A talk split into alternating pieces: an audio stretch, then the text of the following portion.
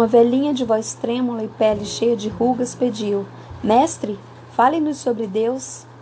Mestre Benjamin fez silêncio, olhou para o vazio vagarosamente. Um sorriso foi se abrindo. Quantas pessoas aqui na minha tenda estão pensando no ar? Ele perguntou. Por favor, levante uma mão. Ninguém levantou a mão. Ninguém levantou a mão.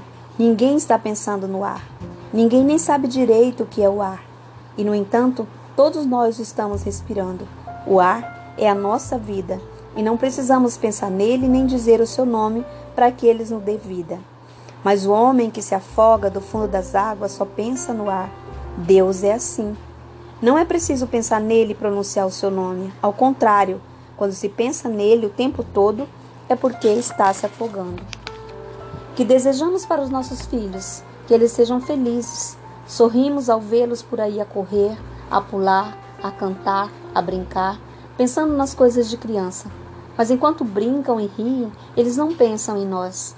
Se um filho ao se levantar viesse até você e elogiasse e agradecesse porque você lhe deu a vida e jurasse amor para sempre e fizesse a mesma coisa na hora do almoço e repetisse os mesmos gestos e palavras ao meio da tarde, e de noite fizesse tudo de novo, suspeitaríamos de que alguma coisa não está bem. O que desejamos é que eles gozem a vida sem pensar em nós. Quem pensa demais e fala demais sobre Deus é porque não está respirando. A fala indica uma ausência. Pensar em Deus é desobedecer a Deus, porque Deus não quis que o conhecêssemos. Por isso, se não nos mostrou, Alberto Caieiro. Fez-se silêncio. Foi quando uma lufada de vento entrou pela tenda, fazendo balançar a lâmpada de óleo que pendia do teto. Deus é como o vento. Sentimos na pele quando ele passa. Ouvimos a sua música nas folhas das árvores e o seu assobio nas gretas das portas. Mas não sabemos de onde vem nem para onde vai. Na flauta, o vento se transforma em melodia, mas não é possível engarrafá-lo. No entanto, as religiões tentam engarrafá-lo em lugares fechados, aquelas dão o nome de casa de Deus. Mas, se Deus mora numa casa, estará ele ausente do resto do mundo? Vento engarrafado não sopra. Ouviu-se então o pio distante de uma coruja.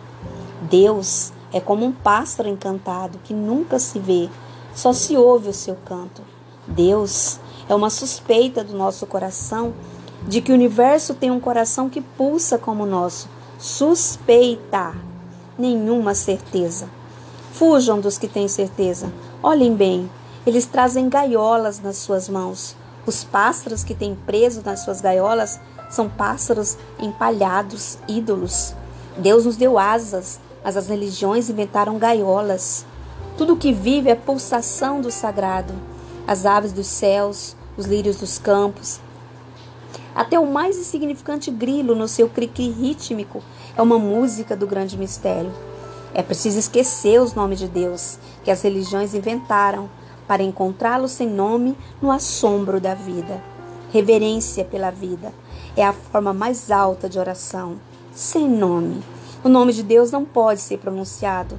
Não precisamos dizer o nome rosa para sentir o seu perfume.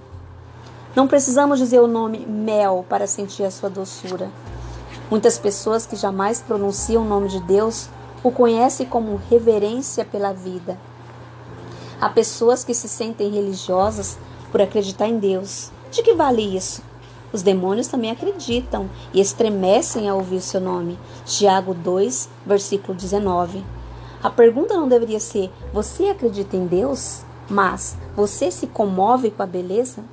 Deus nunca foi visto por ninguém, ele se mostra na experiência da beleza. Os homens religiosos procuram Deus no invisível e no mundo após a morte. Quando alguém morre, eles repetem como consolo: Deus o levou para si. Então, enquanto vivo, ele estava distante de Deus? Deus é Deus dos mortos ou Deus dos vivos? Deus não mora no mundo dos mortos, ele mora no nosso mundo. Passeia pelo jardim, Deus é beleza, e se ele ama o que é feio, é só para torná-lo belo. Por isso, ele ama os desertos, porque neles se escondem fontes. Quer ver Deus? Veja a beleza do sol que se põe sem pensar em Deus. Quer ouvir Deus? Entregue-se à beleza da música sem pensar em Deus. Quer sentir o cheiro de Deus? Respire fundo o cheiro do jasmim sem pensar em Deus. Quer saber como é o coração de Deus? Empurre uma criança num balanço, porque Deus tem um coração de criança sem pensar em Deus. Há beleza demais no universo, mas o tempo vai nos roubando as coisas que amamos. Vai-se os arbustos, vai-se a montanha, vão-se os riachos cristalinos, vão-se as pessoas amadas, vamos nós. O tempo é um monstro que devora os seus filhos. Fica a saudade. Saudade é a presença da ausência das coisas que amamos e nos foram roubadas pelo tempo. Quando se pronuncia o nome sagrado, está se afirmando que a beleza amada não está perdida no passado. Está escrita num poema sagrado. Lança o teu pão sobre as águas, porque depois de muitos dias o encontrarás. Eclesiastes 11, versículo 1. As águas dos rios são circulares, o tempo é circular. O que foi perdido volta, um eterno retorno.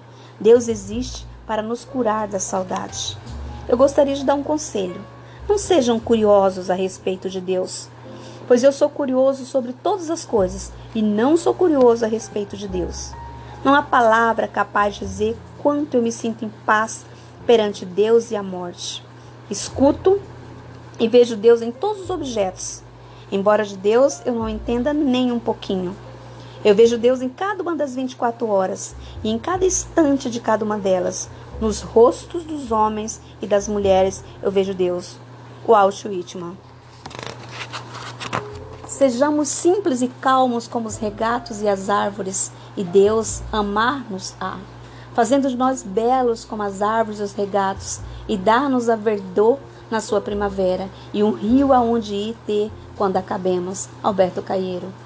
Ouvidas essas palavras, a velhinha sorriu para o mestre Benjamin e fez um gesto com sua mão, abençoando-o. Eu li para você o conto Deus e a Beleza de Rubem Alves.